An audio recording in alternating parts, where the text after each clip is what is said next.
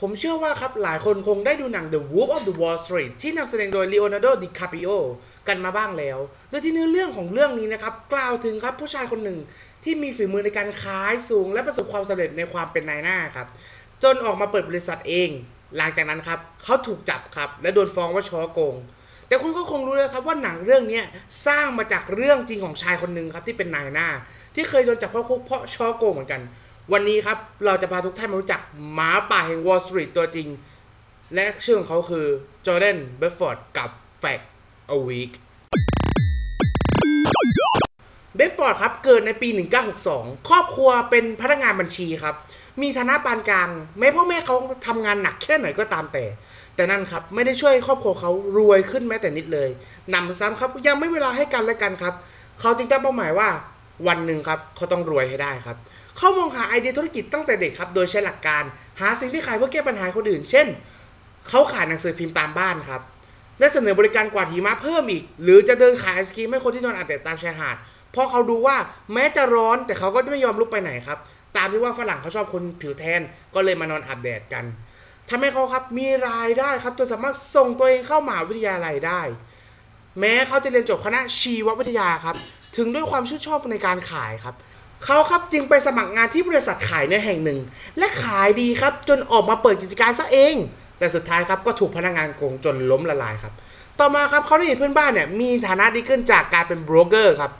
จึงเห็นโอกาสใหม่ในการทำเงินครับเขาไปสมัครบริษัท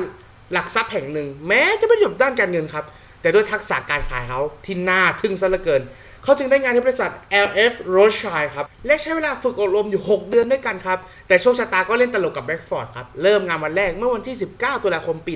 1987 ซึ่งนั่นแหละครับ เป็นเหตุการณ์ Black Friday ดัชนีดาวโจนส์ร่วงมาถึง 22.6%ทำให้โรชานครับปิดกิจการ และแน่นอนเขาตกงานครับแต่ประสบการณ์ที่ได้มาครับ มันไม่ได้สูญเปล่าเลยครับ เขาได้พบกับตลาดหุ้นเล็ก ๆ ตามชนบทที่เป็นแหล่งระดมทุนของธุรกิจครอบครัวเล็ก ๆ ซึ่งหุ้นเป็นลักษณะของ penny stock ราคาถูกครับ แต่สิ่งที่น่าสนใจก็คือ มันไม่ค่อยมีการซื้อขายเท่าไหร่ หากโบรกเกอร์คนไหนขายได้ครับ เอาค่าในหน้าไปเลย 60%ครับเบฟฟอร์ดครับจึงตัดสินใจทำงานที่นี่ และนำการขายแบบมืออาชีพเนี่ยมาประยุกต์ใช้ และเขาก็ทำเงินได้เป็นกอบเป็นกำครับ เมื่อมีเงินทุนจำนวนหนึ่งครับ เขาจึงได้ออกไปเปิดบริษัทหลักทรัพย์ของตัวเองที่ชื่อว่า Stratton Oakmont ในปี 1989 ครับ ในจุดรุ่งเรืองครับ พนักงานของเขาเนี่ยมีมากกว่าพันคน และเป็นในหน้าระดมทุนให้กับบริษัทต่างๆ รวมมูลค่าสูงกว่า 1,000 ล้านเหรียญครับผม มีรายงานครับว่าเบฟฟอร์ดเนี่ยมีรายได้สูงถึง 250 ล้านเหรียญ ซึ่งถ้าเกิดตีเป็นมูลค่าปัจจุบันเนี่ยจะอยู่ถึงเกือบ 500 ล้านเหรียญเลยทีเดียวครับ หรือครับคิดเป็นเงินไทยได้ที่ 15,700 ล้านบาทครับ แต่เรื่องก็ไม่ได้สวยหรูขนาดนั้นครับ เพราะต่อมาครับบริษัท Stratton Oakmont ครับถูกจับได้ว่าทุจริต แล้วบริษัทมันทุจริตอย่างไรล่ะ เรามาฟังกันเลยครับ เมื่อกิจการของทุกบริษัทเติบโตแน่นอนครับ เขาต้องการกำไรเพิ่ม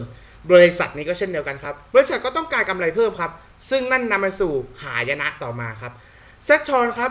ลงทุนในหุ้นและออกมาเชียร์นักลงทุนเนี่ยซื้อหุ้นตัวนั้นด้วย โดยพยายามนำเสนอข่าวดีต่างๆ ที่เกินจริง เพราะคนสนใจเข้ามาซื้อครับ ราคามันก็พุ่งขึ้นครับ บริษัทก็ขายทำกำไรจนคนอื่น ติดดอยขาดทุนย่อยยับครับ กระทั่งครับปี 1998 ครับ บริษัทครับถูกฟ้องในข้อหาช่อโกงครับ รวมไปถึงข้อหาปั่นราคาหุ้น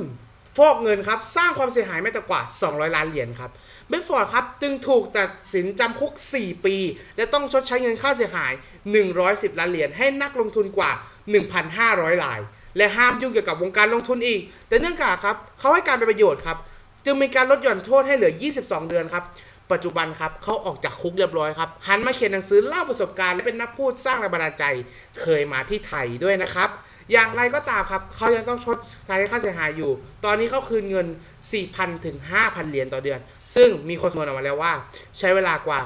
1,600 ปีครับ กว่าจะคืน ผมไม่แน่ใจนะ ถ้าเกิดเขาเป็นตระกูลใหญ่ๆเนี่ย มันต้องคืนกันนานแค่ไหน กี่ชั่วอายุคน หลายคนครับ คนจะจดจำวลีหนึ่งครับในหนังเรื่องนี้นะครับผม ซึ่งอาจจะเป็นวลีที่สร้างแรงบันดาลใจให้กับนักขายหรือนักธุรกิจปัจจุบันนี้อยู่อย่าง sell me this pen หรือขายปากกาแท่งนี้ให้ดูหน่อยครับ ซึ่งแน่นอนครับโดยปกติแล้วนักขายทั่วไปครับเขาจะตีว่าเนี่ยมันต้องคุณภาพมันดีแค่ไหนนะ คุณภาพแบบมันโอเคแค่ไหนนะ แต่นั่นก็ไม่ได้เป็นการมองลูกค้าโดยตรงเลยครับเบฟฟอร์ดครับตอนนั้นครับพยายามจะชี้เห็นว่าลูกค้าเนี่ยต้องการอะไรกันแน่ แล้วผลิตภัณฑ์เนี่ยจะยิงตรงไปแก้ปัญหาอย่างไร ถ้าจับจุดได้เราก็ขายรายได้ครับ ซึ่งแน่นอนว่ามันเป็นวลีที่สร้างแรงบันดาลใจให้กับใครหลาย ๆ คนเลยแหละครับ เอาละครับ วันนี้ก็จะเป็นเรื่องสั้นๆเนาะที่แบบอาจจะไม่ถึง 10 นาทีครับผม เพราะตอนนี้ก็ 5 นาทีกว่าเองเนาะก็เจอกันใหม่นะครับผมแฟกเอาวีนะครับผมสัปดาห์หน้าครับ ทุกวันจันทร์6โมงเย็นนะครับผมทาง Spotify สำหรับวันนี้ครับ ผมทีเชนันวรรณสัมพร ขอลาท่านผู้ฟังทุกท่านไปก่อนสำหรับวันนี้ สวัสดีครับ